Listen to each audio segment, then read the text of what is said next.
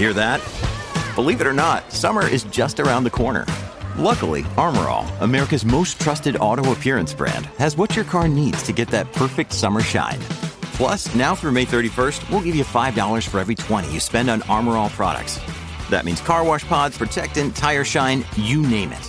Find out how to get your $5 rebate at armorall.com. Armor All, less work, more clean. Terms apply. When you need mealtime inspiration, it's worth shopping Kroger, where you'll find over 30,000 mouthwatering choices that excite your inner foodie. And no matter what tasty choice you make, you'll enjoy our everyday low prices, plus extra ways to save, like digital coupons worth over $600 each week. You can also save up to $1 off per gallon at the pump with fuel points. More savings and more inspiring flavors make shopping Kroger worth it every time. Kroger, fresh for everyone. Fuel restrictions apply.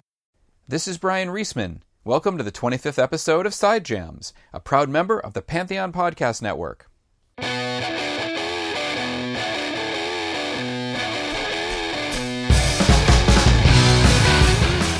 Guitarist Brad Gillis has sold millions of albums and toured the world many times with Night Ranger, the hard rocking quintet who you know from such hits as Don't Tell Me You Love Me, Sister Christian, and the Golden Globe nominated Secret of My Success. The group is still active four decades later, and their most recent album, Don't Let Up, shows just as much fire as their early recordings. During the downtime of the pandemic, Brad has finished up work on his third solo album. It's his first in 20 years, and he remains active composing music for the likes of CBS Sports, ESPN, and various video game, TV, and film clients. He even placed a flamenco track on The Price is Right. It's a lucrative gig that he's had for two decades now, and you can delve into that more at his site, musicalmansion.com. Now, when he's not composing, touring, or just jamming with friends, Brad loves to collect vintage guitars. After all these years, he's got it down to a science. For this episode of Side Jams, we talked about how he first got the collecting bug, how he procures items for sale, his process in determining their condition and their worth, and tips for new collectors. We also chatted a bit about riding his Harley along with other physical activities he loves. Brad spoke to me via Skype from his home in Lafayette, California. It was our first time connecting, and we had a blast. So this podcast, you know, is all about people's hobbies and their passions. What's interesting is that your passion actually it does extend into music with collecting vintage guitars. But I was thinking too. I mean, I'm a comic book collector. I'm a movie collector. Like sometimes when you collect things, it's not always just for exactly what it is. I imagine when you look at certain guitars, you're not just thinking about how it sounds, right? You're like, hey, I've got this is a cool well, looking guitar. Yeah, not only that, that too, but uh, you know, my advantage has always been Brian. You know, uh, being on the road and uh, you know, always having like a day off or during the day before we do sound check, people bop around that city and right. and hit up music stores and uh, and pawn shops and fun stuff like that. And I even get to the point where I go on uh, Craigslist and I see if there's anything cool in town. If they if I see something cool, I invite somebody to the show. Next thing you know, uh, by the end of the show, I'm giving them cash and getting a new guitar to send home. So, you know, basically, uh, I do a lot of TV music, so trying to get all those different sounds for whatever they're looking for you know, you need all these different type of guitars, and I, am collecting old, uh, you know, old Marshalls stuff like that. But I really got into the old uh, Fender blackface amps from the '60s, and yeah. you know, I got a '59 Bassman, which is like the holy grail of Fender amps. And man, I just started going crazy in this stuff. And the great thing about my profession is I did, they're write-offs. I can write this stuff off. So uh, you know, at the end of the year, yeah. when I when I start doing my taxes, my tax tax guy's going, "All right, how much did you spend on guitars this year?" I go, oh shoot. He goes, ah, you, you, you better, you know, get up to this amount. You know, we need the write off. So I get to go buy another guitar or two. So that's always kind of fun. That's hilarious. When did this obsession with collecting guitars start? And then, you know, when did it get out of control? Well, I wish it would have started back in the 80s because when we were touring back then, all these guitars that are worth buku bucks right now were actually uh, yeah. in the realm of real money of what, what they're worth, right? And uh, we were out with Cheap Trick Rick Nielsen invited us over for dinner one night, took us downstairs to his guitar collection, and I saw all these old strats and colored uh, 60s strats and the Holy Grails, those 59 Les Paul standards and all these great guitars. And I went, wow, this is great. I should have got the bug then, but I didn't. I was blown away by what he had, but you know, I didn't put my money into it. But about 20 years ago, around 2000, a friend I'd met online that had a he had a guitar on uh, that he put out in the paper 20 years ago. Okay. There was no Craigslist then. And I thought, wow, this would be a great guitar to have. And I called the guy up, and he lived up pretty close on the San Francisco Bay Area. He was down in San Jose. He goes, "Oh, Brad Gillis, oh, Night Ranger, oh man, I know." He goes, "Come on out to my house, man. I'll show you all my collection." I thought, okay, so I went over there on a Saturday and hung out with the guy, greatest guy in the world. We got to be best friends. Cool. Still are. He had this major collection. He goes, you know, I'm recording a record, and I and I said, uh, you know, my buddy has a studio in Hayward, which is about in between him and me, like a half hour from me, half hour from him. Yeah. Him coming up from San Jose, and I said, you know, hang out, work with my buddy Jim Hawthorne. He's great. So he hooked up with Jim and did his record there. And he says, man, I want you, I want to have you come down and play some guest solos. I said, okay. And he goes, what if I give you a couple of vintage guitars? And I'm like, okay. So give you I- a couple of vintage guitars. Oh, I played all over his record. He gave me a 56 Les Paul Junior mint condition Wow. and a 19 oh, a 52 ES 175. Unbelievable guitars. And that's what got the bug going. All of a sudden I started, you know, getting the fever. So uh, you know, he'd help me find things and I'd find things and we'd go on the road and I'd find more things. And so now I'm up to about 120 guitars and 40 amps, but I can only play one at a time. you don't try to you, know, you, you don't try to fuse any of them like Rick Nielsen, just like you know, six of your guitars together into one big Frankenstein. Oh yeah, no, I we toured. I got a picture of me holding that Hamer guitar with the five necks on it, and he's holding my red Strat, and he's got shaving cream on. It's like right after sound check, and he's shaving, and I, Wow. and he, you know, said, "Dude, I want to take a picture of your guitar." He goes, "Well, give me yours." So I got this great shot. This thing is like fifty pounds. I can't see how he played it, but great classic guitar made by Hamer, and uh, we were endorsed by Hamer for a while, and they made me a nice little double neck. But I, I never wanted a guitar with five necks. It's just too much overkill. Plus, plus it had already been done. Well, you know, being a collector myself, like you have to have a fairly large storage area in your home to take care of all this stuff. So what do you do? Well, I actually had a room dedicated to guitars. I took them all out of their cases. Of course, you got to realize I got about 15 on the road. Um, Yeah. And we have an A rig in Nashville and a B rig down in uh, Phoenix, Arizona that holds all the guitars we play live and backups and acoustics and stuff like that. So Okay. the rest of them at home, I ended up taking them all out of cases and put my cases up in the rafters of my house Right. and set them up and got all these different, you know, the stands that hold five, six guitars. You know, I ended up getting a bunch of those stands. I had them all set up in this closet in this room and all over this room. And, you know, it was great because my studio's here too when I record. And I just pop in that back room and grab the guitar of my choice and set up an amplifier. And I'm getting the sound that I need for whatever project I'm doing at the time. So, you know, there's been a lot of fires around here, Brian Yeah. right now, especially, uh, it's the, I got them from the north, south, and east of me, but luckily they're they're not too close to me. But about uh, a year ago, I was just when the other fires were happening. I just flew in from San Francisco, flew into San Francisco Airport after doing a show on a Saturday night. So Sunday morning, I'm flying in and and I'm driving home. They said I live in a town called Lafayette, California, Right. and they said in the radio, we have a fire in Lafayette. No, Lafayette's a little bedroom town. It's a really nice, beautiful town. And I tell you, when I heard this fire was close to my house, I was 40 minutes away from home. Oh. And, you know, your heart's pounding, you're thinking the worst. All my guitars are at home. Long story short, I was able to get home. The wind was blowing 40 miles an hour. I could see the fire over the hill. I could see the helicopter going by, dropping the water and everything. Freaking out if it came over the hill, I'd be screwed. So I started throwing Wow. all, my guitars in my, in my rover, and, and I called my buddy who's a uh, commander at the California Highway Patrol, Okay.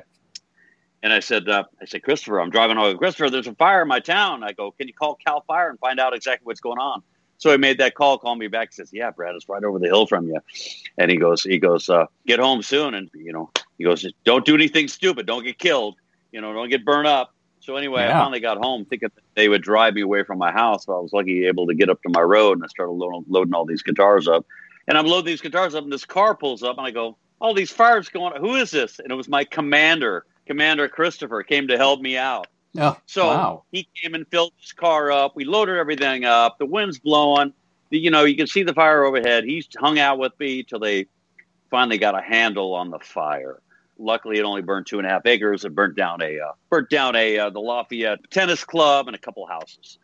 But that next day on Monday, I went, "This is too close to home, man." So I went right over the freeway to this brand new cement storage place Hmm. and rented a storage and, and drug all my guitars down there and put them in there. I only keep a couple at home now. Yeah, man. Scariness. And well, I see a whole band set up behind you. So is this also a rehearsal space for the band? Or is it a rehearsal space for you? You know, we've we've had the guys here before jamming. We're thinking about getting them out, but the situation's too uh, to delegate right now to get anybody over for anything going on in three, four days at a time. So Yeah. we're holding off that. But I do music for TV and sports and ESPN and all that stuff. So I got all the equipment here to be able to get whatever sound I want. But I have what I what I call big time karaoke over here. No I get my musician. This is before all the COVID. Uh, last couple of years, I and I got a full PA system here. I got a drum set, got all these amps. Congas. Yeah, I got congas. I get my buddies over here, and we'd slam whatever songs we want, and we'd jam along to them. That's why I call it big time karaoke because everybody's you know singing out of a PA system. I got the music blasting, Yeah. playing drums, I'm playing guitar. Sometimes I'm playing bass when I got a guitar player here. It was just a lot of fun, man. And I'm I'm kind of in the woods here, so I can make a lot of noise. But uh, that's my setup here, and basically my whole brains and recording computer and everything's upstairs in my house, and it feeds down to downstairs here. So when I do music for like ESPN or Fox Sports or whatever I'm I'm into at that, whoever hires me for what, uh, I have a drummer that sits on this kit behind me, Yeah. the talkback system, and I'm upstairs talking back to him, and I'm playing him the track with the click track, and he's playing drums along to it, and I'm recording him, recording downstairs, feeding upstairs to get get get what he's playing. So that that's what's great, Brian, is I'm able to, I'm able to work at home, man. I got a lot going on here, Yeah, same here. and I- I'm I'm one of the lucky ones. I'm able to work from home. When you find a new guitar, how does a new guitar seduce you? How, do, how does it speak to you when you're when you've been collecting these things? What what draws you to something? Well, I've been into this for a long time. I mean, I knew I was pretty deep into guitars, you know, when I started out back in the 80s and stuff, you know, using different guitars and amps to record records with and such, even though I might use the same guitars live. Yeah. Uh, I, I just got into it. But, uh, you know, then I, I got a bunch of good friends now that are seriously collect. And these guys are purveyors of, of 50s strats and, and, you know, the, the big money guitars. So, Yeah. I started seeking and trying to find these old 50s strats and uh, just old vintage guitars that have their own sound, their different vibe. But, you know, I always like things that are all original. And I don't care if they're dirtied up because I clean them up. I make them, polish them up real nice. And I, you know, I clean them up. You take them apart, make sure they're all original. Before I take them apart before I even buy them, you know, I'm sitting there at the guy's house. Really? say, Dude, I got to take this, I got to take this apart to make sure nobody routed it out for a humbucking, you know? How do they react to that? well, I mean, if you want the sale, you know, I got to, you know, they know what I'm doing. They know I'm a collector. So, so, you know, I pull it apart real nice and document it and, and take pictures. And Okay. once I know it's right, I bring it home. Then I really clean it up. And then I uh, put up new strings and set it up, the height of the strings and everything. Then I intonate it and plug it in. Boom, there you go. But I started really getting into these uh, these old strats, these 50s and 60s strats. I got about a dozen of them. I tell you, man, the sound of a 50s original strat, there's no comparison. They just got this twang. They got this, you know, the feel and the, the sound is, they, it, it cannot be replaced, you know? So, you know, then I, I go, well, I don't have one of these. Oh, let me try to find one of these. And then I, then I used to go on, I used to go do the eBay thing for a while. Yeah. And now reverb's out. I kind of do the reverb thing. And I have a bunch of fen- friends around the country and around the Bay Area that look for me. They they go, hey Brad, this the friend of mine is his father passed and he's got a '59 Strat. Are you interested? I said, oh yes, I am. Oh, they know how to get you. So uh, yeah, they know how to. They they know I'm a collector and I'm good for my cash, so that that works out well. And what's the most unusual looking guitar you've picked up? Well, I have these. Uh, uh, the Gibson Moderns are called. Okay. They're kind of yeah, they're kind of shaped, uh, kind of weirdly shaped, kind of like a in between a Flying V and a Gibson Explorer. Hmm. If you know those guitars, it's weirdly shaped. No one really uses them live, but they right. came out years ago. And and and uh, this is funny. And someone will say, "Yeah," I go, "Yeah, I'm looking for one of those into one of those Moderns." And they go, "You mean that Flintstone looking guitar?" and I go, "No, that Jetsons looking guitar." they kind of they're they're natural wood. They got a crazy shape to it.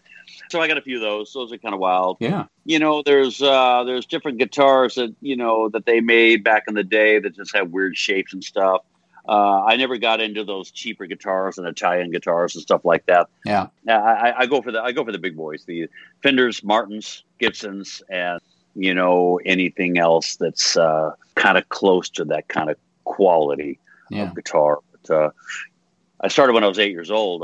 The Beatles came out, and then I wanted to be a guitar player, and and it came around my birthday, and my dad's like, "What do you want for your birthday?" He goes, "I want an electric guitar and an amplifier." My dad's like a Navy guy, you know, got a Navy dad, you know. Yeah, right, okay. Oh yeah. my mother who played piano and sang, she goes, "My dad, you know, Jesse, you know, look into it. You know, my, you know, maybe if he takes lessons, you know, if he's into it, you know." So my father said, "You know, all right, for your birthday, I'll buy you an electric guitar and amp if you promise to take lessons." I said, "Oh, sure. Are you kidding me? I want to learn, right?" Yeah. So he took me down and bought me a Kay Vanguard 2 electric guitar and a Kay amplifier. And I played that thing, took lessons, and had a blast just playing that thing. And taking lessons, this old man that was teaching me, of course, I'm probably older than him now. Um, it was like I was learning, like uh, you know, Mary Had a Little Lamb and all these, you know, these old standards. I didn't want to learn that. I wanted to, I wanted to rock. So my brother, being seven years older than me, had a friend his age and came over. His guitar guitar player said, "Brad, you're doing pretty good in guitar." He goes. "Start listening to the radio, man. Listen to all these songs with the chords you know. You'll start to figure out what chords go to what song. You'll find out the one, the main chord, maybe usually when the chorus comes in, Yeah. and that's in you know, and there's you know, there's a one, four, five, which goes to the E and the A and the B. Given these basics, which I kind of already knew, but he said implement that. You know, your those thoughts the radio. Just listen to the radio. Man, that's all I did was listen to the radio, man, and everything that came out. You know, a Gloria and I'm Henry VIII. I mean, all these crazy songs on AM radio back then. Yeah. Yeah. Yeah. I started picking them up and I started getting it down. I said, screw taking lessons. You know, I'm doing better off by just listening to the radio. I'm learning faster, right? So around 1969, 1970, I was 13, 12, 13. hmm My brother had all the latest, greatest records, man. Led Zeppelin 1, Santana, all these great records. And he set up a little box. He was into electronics, made this little preamplifier for me. Uh-huh. I plugged my guitar into it. He took an out of his of his uh, record player and went into that box, and with another out that went to headphones. So he'd go out every night, and I'd go into his room and I'd play all these great records and just listen to him, and and and try to learn how to play. We're talking your Big Brother and the Holding Company, Blue Cheer, you know, Santana Abraxas, you know, Yeah. all these, uh, the Doors, and I was just playing, and and I learned how to pick the stuff up, and it really improved my playing a lot by doing that, you know. And then I, then I thought, well, I, I, I got to start getting into lead guitar. That was another story. Now, is there is there ever, ever been a guitar that you wanted that you couldn't have that you saw somewhere, like somebody outbid you, or it was there one minute and then when you went back later on, it disappeared? Well, a couple of people outbid me, and the thing is, you know, uh, that's fine because I'll just look for another one. But you know, the guitars I always wanted are the big boys, which are that uh, Gibson Les Paul standards from 1959 and 1960. Those things are worth a quarter of a million dollars up, Whoa, and I just can't get into that right now. Uh, that kind of money. yeah, You know, a couple friends of mine have them, but they bought them years ago and paid 70, 80 grand for them, you know. But that's just too much for me. But, you know, uh, I got no problem sinking a good 20, 30 grand into a nice 50 strat because that's Wow. the holy grail of Fenders and you'll never lose money, you know. So when you had all this stuff in your house, what did your friends and family think about all this? Oh, everyone likes to come over. I have no neighbors, so I, I don't really bug my neighbors. Yeah. Uh, I'm lucky to have this spread out house where I'm at, and uh, I can make noise. I make a noise every day because I'm doing this TV music and stuff. But uh, every, you know, like I said, we get over, we do these jams and and and, and uh, high end karaoke and stuff like that. And it's a blast. But uh, that's all I do. All I do is music and have a blast doing it. What advice would you give to somebody who's you know starting to collect guitars? Like, what have you learned over the years about uh, the business transactions and what you're looking for and the kinds of people you deal with? Make sure it's original, first of all. Second of all, you know, a lot of these guitars have been refinned, refinished. Okay, And if they're refinished in the 60s or 70s, it's hard to tell if it's really original or not. So there's ways to find out. I won't get on all the details, but Right. you know, just make sure it's all original. And you know, look look in the book and look at eBay and and Reverb and and see what they're going for and try to get a deal on this stuff. You know, a lot of guitars on on eBay and Reverb they set this high standard price on there. Like, oh, I saw the same guitar on eBay and it's worth this. It's like, I'm sorry, you saw it on eBay, but it hasn't sold. you know what I mean? yeah, yeah. The same with comic books. I know some people have something at like you know, or even DVDs. Like I met some people like, oh, this DVD is worth eighty bucks. Then you see someone sold it for twenty, but the person who sold it for Yeah. eighty, it's still sitting there. Right. eBay is kind of a weird realm. I assume you buy everything in person. I can't imagine you've probably bought much online, or have you? I don't know. Uh, no, the only reason I buy something online if it's through a friend of mine that's in that town that's Okay. a, that collects and and uh, he's buying for me and he knows what's going on. Uh, I really haven't been uh, you know, a couple things, you know, I buy something and and maybe a pickup wasn't original or the a couple knobs weren't original, but I got so much crap here that I could just put the right pickup in it or the right knobs or whatever. But you know, here's some advice: if you're going to buy something, don't go on eBay on you know what's for sale. Go on whatever you're looking at and look up sold items of that guitar you're looking for. Then you could see what it really sold for. Then you know what it's worth. So that's some good advice right there. What's the strangest place you've ever found a guitar that you purchased? Oh gosh, the strangest. Oh, I don't know. Or unusual? Uh, well, I had to actually get right home from gigging with Night Ranger to find out this guitar was for sale uh, about 100 miles from me, kind of up in the mountains. Huh. And it was wintertime. And I called him up and I said, I'm on my way. I started going up there and it was snowing and I got lost. And this guitar was in a private commu- gated community and I drove I couldn't get a hold of the people. My no, I had no service on my cell phone Okay. and luckily they knew I was coming and they were driving around trying to find me and they find me. But that's not really a weird situation. I don't know. It weird was, it was unusual. Yeah. I mean, it's like it's like that. I found them and I and I got a beautiful. And the thing was, here's a great story about the guitar I bought. My buddy calls me and says, "Yeah, this lady that lives a couple doors down, her her, her husband just died about a year ago, and he had has this old Stratocaster, a '57 Stratocaster. Are you interested?" Wow. I said, "Of course." You know, and I said, "What's the story on it?" And he goes, "Well, he got it for his birthday. He was 18. His 18th birthday in 1957. Learned how to play. Started a band." Started playing clubs around that Sacramento, California area where I bought it from Yep. met his future wife. They started dating. They got married, Wow. and she they she gave him the old me or the band. oh. So he quit the band and stuck that guitar under his bed, and it was there for forty or fifty years. And that's that guitar I bought. Isn't that crazy? Have you ever bought a guitar just for the way it looked? Oh yeah. Goes to a great example of that. What was something that really struck you? Like, I just got to have it. This is awesome. Well, you know, there's there's uh, like a Gibson ES uh, 335s, man. They just got this own look. They're great. They're they're very popular guitars. I was down at uh, this guitar shop in Nashville, Gruhn's Guitars, and I ended up buying one down there because I thought it was cool. Ended up bringing it home and playing it, and going, "Wow, what a great sound!" Yeah. Uh, I started collecting all these this fat body electric Gibson ES 175s, and they got a brown burst and the sunburst, and I ended up buying a few of those just because they just look great. And somebody was selling one, and they have their own sound, but they're just beautiful guitars. And these guitars that I buy, they're eight to ten condition. I don't buy anything that's beat up. Okay. Definitely don't buy anything that's been refinished or look like it's been messed with.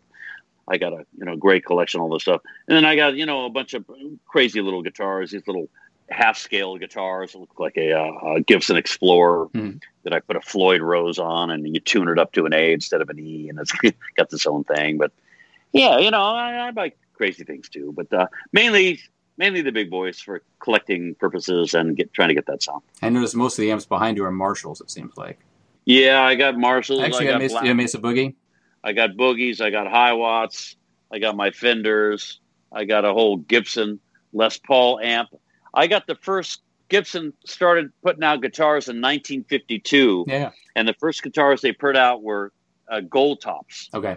Gibson gold tops. They look like a Les Paul, but they're gold tops. I got a few of them, and the latest one I got was January, and it's an absolutely mint 1952 gold top Les Paul, no serial number. This is before they put serial numbers on the guitars. How cool is that? Oh, Now, then also I have another 52 that isn't as good shape, no serial number. Then I have a 53 where they started putting serial numbers on it. And I swear, uh, those things have got to be worth some big money someday. Imagine the very first guitars that Les Paul himself put out that had no serial numbers. You know, I mean, that's crazy stuff. Now, it makes me think, too, have you ever been in a deal and you walked away from it because you realized the person was shady and that something wasn't right? Yeah, a couple times. Or things that, you know, didn't look right, or it looked like a refin, a refin. a even, and you know a refin I mean they refinish the paint that cuts the value in half or more and there's little things you could tell when it's been re- a lot of it's the smell a lot of it's that smell man you smell if it doesn't smell like a grandma's furniture then it ain't right really? See, and I'm learning everything. I ever start playing, I'm a drummer, so if I start playing guitar now, I've got to start. I've got all these different things to go by. I was just watching Wayne's World again because I was preparing for this Bill and Ted movie story after writing. I know, like you know, Wayne's ideal guitar, I think, is like an early '60s white Stratocaster that's sitting, Yep. even though it looks completely brand in new. case, in that glass case. Yeah, Yeah. yeah, of course. That's a great movie. Is there a uh, is there a guitar like that for you? Is there something that you Oh, you you? I already have. I, I got a couple of those already. Is there a dream guitar like something you that that is your holy grail? Oh well, I my holy grails are you know this 52 mint gold top I just told you about. I have a 1968 Fender Telecaster pink paisley. They old hippie days 68 and 69 that did they did the Telecasters and they put this film on it Yeah. and this film was either like pink paisley or blue floral film and then they put the clear coat over that. Well, I have both of those and the pink paisley I have is absolutely mint you know, then I have some absolutely gorgeous Martins, you know, D28 Brazilian rosewood Martins from the early 60s. Uh, Beautiful. They sound absolutely fantastic. I got about 20 Martins in my collection. So those those Nice. are kind of the holy grails. Uh, but I God, I got so many and they all they all mean something to me because I've found them in very cool eclectic places Mhm. and I've set them up myself and dialed them in and I played them on dir- different songs with either Night Range or or my solo stuff or TV music. So you know they all have special meanings to where I've uh, implied them on whatever song I'm doing. Well, that's the whole thing with collecting is you actually can get sentimental about certain things. Like I have a certain CD I got at a certain point in college, or like there's this part of my early 20s that this happened. And it's people who don't collect things in the same way probably don't understand that there are these emotions that you can attach to things. Sometimes you have to let it go because your collection can get so huge, you know. Right. Well, you know, my my main guitar has always been my uh, my '62 Fender Stratocaster, Yeah. the red one I play. Yeah. Uh, that's a weird story there, is because when I was playing in a band called Rubicon with Jack Blades in the late '70s, we had one hit on the radio, and we played that Cal Jam 2 back March 18th, 1978, the Oh. biggest day of my rock life. Yeah. 250,000 people at the Ontario Motor Speedway down in LA with Aerosmith and Ted Nugent, Heart, Dave Mason, Santana, and we were the only unknown band on there. You know, the right after we got done with that, I was playing my Black Les Paul at the time, which I still have. Uh, right after we got done with that, I was hanging out at home, and a friend of my brother's came over. He goes, "Oh man, dude, you played the Cal Jam too? How cool is that? I got this guitar. I sanded it down. This this is 1978." And he goes, "It's a 1962 Stratocaster." all the box, sanded down, everything, the body, the neck, everything. But the original pickups, everything else is there. And he gives me, he hands me this box. He goes, "Hey, you want this?" I'm like, "Yeah, hey, thanks. I could, I could build it up and do my own thing to it, right?"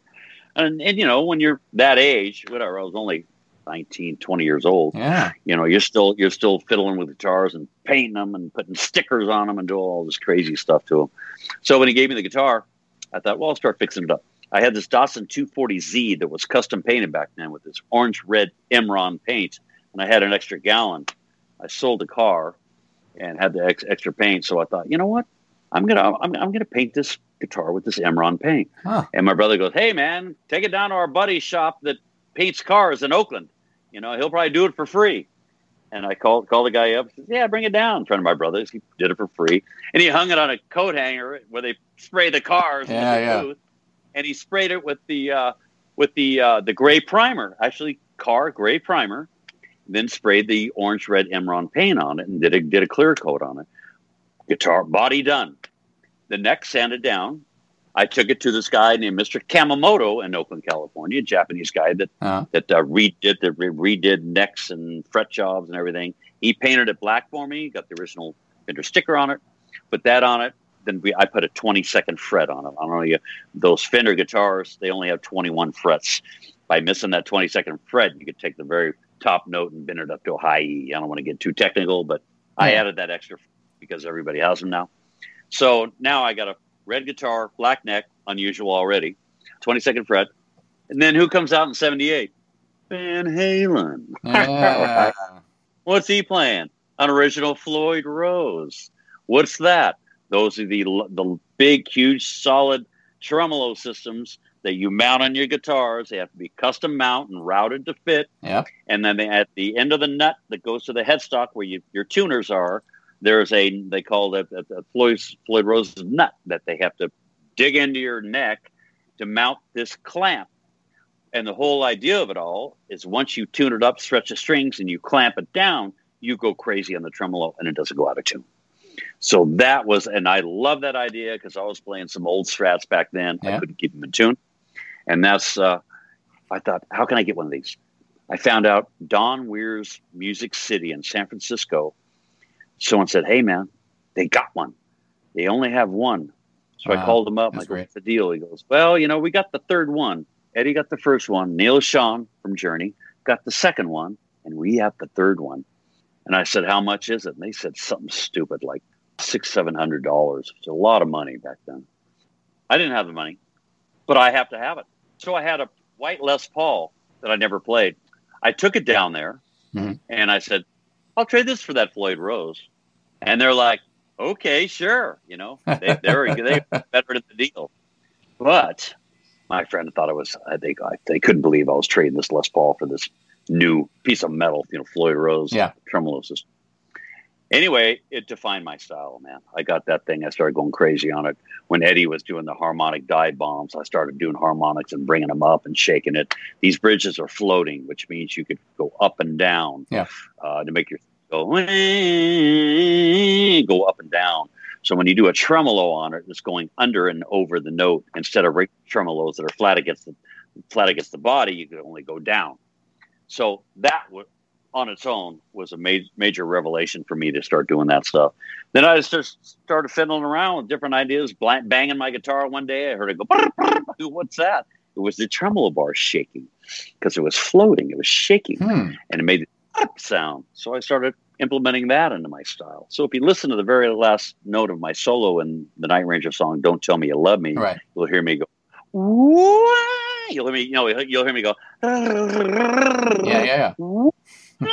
Those are all things I came up with fiddling around with that Floyd I got. You know. Then I just started getting a little crazier on the Floyd and coming up with other ideas, but it, it defined my style, Bryan. Beyond guitar collecting, is, is there anything else that you do? Like, is there anything you do to relax? Something different that's outside of music?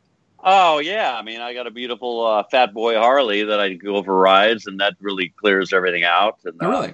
you know, yeah, yeah, I've been riding all my life. Started out with a Honda 90. My dad was a pilot. You know, he had a, brought me over a Honda 90 from Japan. Then I got a Honda 100. Then I moved up to a Yamaha 250 TT Thumper, they called it. Then I ended up getting myself a Suzuki uh, 750. Oh, and that thing, the motor was too big for the bike. And I got a little too crazy on that. And I pulled a wheelie once and my hand fell off. And I, this is right after releasing Night Ranger's first record Oh, wow. and I crashed on it. Luckily, I didn't hurt myself too bad. But I thought, you know what, I, I, I can't ride anymore. So I gave it up, and I thought, you know, I'll get a Harley. So about ten years ago, I got a, a hundred year anniversary, and then I traded and then ended up getting this Fat Boy Low. Uh, actually, I bought it on the road, uh, Really? North Carolina. Yeah, I was looking at some custom bike shop and went down there, and we were touring with Rick Springfield and the Romantics. Oh, yeah. And I went down to the bike shop and saw this bike I loved, and you know he wanted a certain amount for it. And I said, uh, "Hey, is your wife like Rick Springfield?" And he calls her up, and she's all ex- I could hear her on the phone. Oh my God, I'm gonna get him backstage, right? So I got him backstage for the show. He got him, him and his wife meet Rick, and the next day I went back to his shop. I go, "How much now for that bike?" and he cut me a great deal because I took care of his wife. got him backstage passes. You're a smart man. So, like, some people surf that helps them clear their head. Is being on the road, like on the blacktop, that help clear your head? Yeah, you know, sitting in front of a bus on the road, that's always great, man. Talk to the bus driver, seeing that road in front of you. That's so funny you say surf because I used to windsurf here in the San Francisco Bay for many, many years, man. Really? And I had that I had that stuff down. No, I've always been pretty physical and always and I played little league and but was into water sports a lot. Um, but windsurfing was great for me. But you know, I got a little older, kind of gave that up. I had jet skis for a while and stuff, but kind of tamed down. I work out on the road. I love to swim. Whenever on the road, I hit that hotel pool. I'm swimming once, sometimes twice a day to blow it out before I do sound check and do that do that show that night. Nice. Just wakes me up and blows out any liqueurs that I drank the night before. oh, Um, yeah. So you get a system on the road when you do it. I've done over three thousand shows live, so when you after a while you kind of get it down. You know, you kind of get your routine down. I should say. So when you're riding a Harley, I mean, you, you're obviously aware of the risks. Like I have a friend who's close in age, so like, you know, his wife isn't thrilled. I think with him having a, a, a motorcycle. Yeah, Harley, it's a whole different ball game, man. First of all, I don't go on the freeway. I refuse to go on the freeway. Okay. When I go with the rides with my friends, I kind of live in a woodsy area, got all these great back roads and the mountains and stuff, and we just tool around, and usually three or four of us, and we keep our distance, and we're all we're all pro riders, whatever, good riders. I'm not, not a, I'm a pro, but uh, but we all get out there and just you know enjoy nice Sundays on the road, driving around and stuff. But I never ride in the rain. I got great gear, the, the leathers that are you know you use with the they have the, the knee guards and the, of course the side guards and everything. Yeah. But uh, I just you take it easy on a Harley, man. That's the whole thing, man. You know, it's not racing, not not like racing around on a on a, a Japanese bike. You know, it's like because you want to you get a bike like that, you want to race around. Well, yeah, because I know some, some riders will like will squeeze through cars in traffic, which drives me crazy. You know. Oh, I, that drives me crazy. Oh no, I will not do that, and I don't ride on the freeway, so that doesn't even apply to me. I see these guys, I go, you know. Then also, you know, mm. watch the news every morning.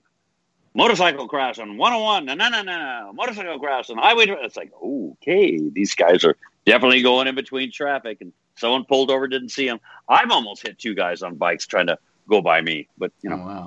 I'm cool. Is there any sort of activity you're interested in doing, or something you'd like, some sort of the pursuit you're interested in that you'd like to do at some point later on? Well, you know, I mean, you know, being on the road so much, you know, we do things on the road, try to keep us busy on nights off. If there's some type of cool thing going on in that town, we'll we'll hit it up. And or you know, I like to jam with different bands. That's one thing I love to do since I learned by ear and I knew all the. I had a club bands when I was a kid. Yeah, you know, I love to go into a town with a night off before. We usually get in the night before when we're heading back east and I'll go in and uh, you know jam with a local band at, at a club. That's always a, a fun thing to do because you never know what you're going to get, what guitar they're going to give you to play, but you just kind of get in there work it out. But now they got everybody filming you. It's like, yeah, okay, maybe I should be playing this guitar through this amp. You know, it's like I'm really struggling trying to play here, but uh, you know, it's all in fun. It's all in fun. I have a great, I have a fun time jamming quick question. Last question. I want to ask motorcycle running. If someone's interested in is interested in motorcycles, but they don't know that much about it, what what advice would you give them, and, and, how do you determine if it's really the right fit for you? Because it's not always the safest kind of riding. Obviously, it's different than being in a car. Yeah, man. I don't know. I don't know about telling anybody that's uh, that's uh, in their 30s or 40s to start riding a motorcycle if they've never rode before. That's kind of a scary thought. You know, usually all the friends I know that are riding rode yeah. when they were kids, like me and grew up riding and you know the ins and outs of bikes and how to ride and how to yeah. you know be, be, be defensive be a defensive driver i should say but anybody that's going to try to find a bike you know actually find a bike that you put both your feet down on each side first of all. You know don't buy a bike that's too tall for you if you're a short person. Find a bike that fits you. Don't buy a bike that's too heavy for you. It'll fall over on you. That's another one. And uh, you know go take bike lessons. You know you there's you know, classes on weekends you could take to I don't know about now, but uh, yeah, but uh, you know, learn how to ride and and be a defensive rider. But uh, it's such a blast to ride. It's just it's I love it. You know, like I said, I don't ride on the freeway. I just all these beautiful backwoods trails, not trails. You know, I'm definitely on on on, on streets, oh, sure, roads, sure, yeah. back roads. You know, you don't take a Harley on, on dirt, but uh, you know, it's just you know, it's just one of my little things to clear my head. You know, and uh, but playing music clears my head. You know, I'm by myself doing it, and I do it at my own pace, and and no one's yanking my chain, and and there's nothing better than doing a job where there's you don't have a boss looking over at you. Thank my lucky stars to be able to do that, Bryan. That wraps up this latest episode of Side Jams. Please join me for the next installment, which will feature Amaranthe singer Elize Ryd. The tunes used in this episode are from Fox and the Law, and I licensed them through AudioSocket. As always, thank you very much for listening.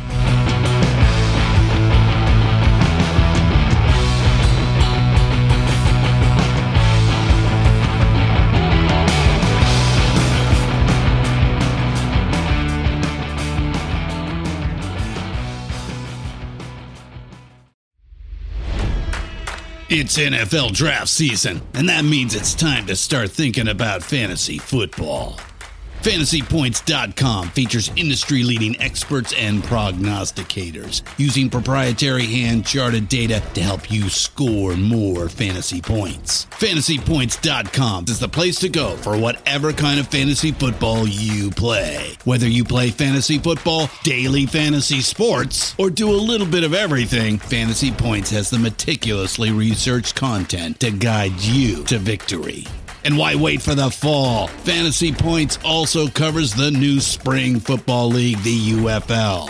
Join the guru, John Hansen, Scott Barrett, Joe Dolan, and other massive names in the fantasy football universe with an exclusive offer. Use code Pantheon for 15% off any fantasy points package, including the all in package, with access to every article, tool, and data nugget that Fantasy Points has to offer. That's fantasypoints.com and code Pantheon for 15% off at Fantasy Points. Fantasypoints.com, code Pantheon. Score more fantasy points.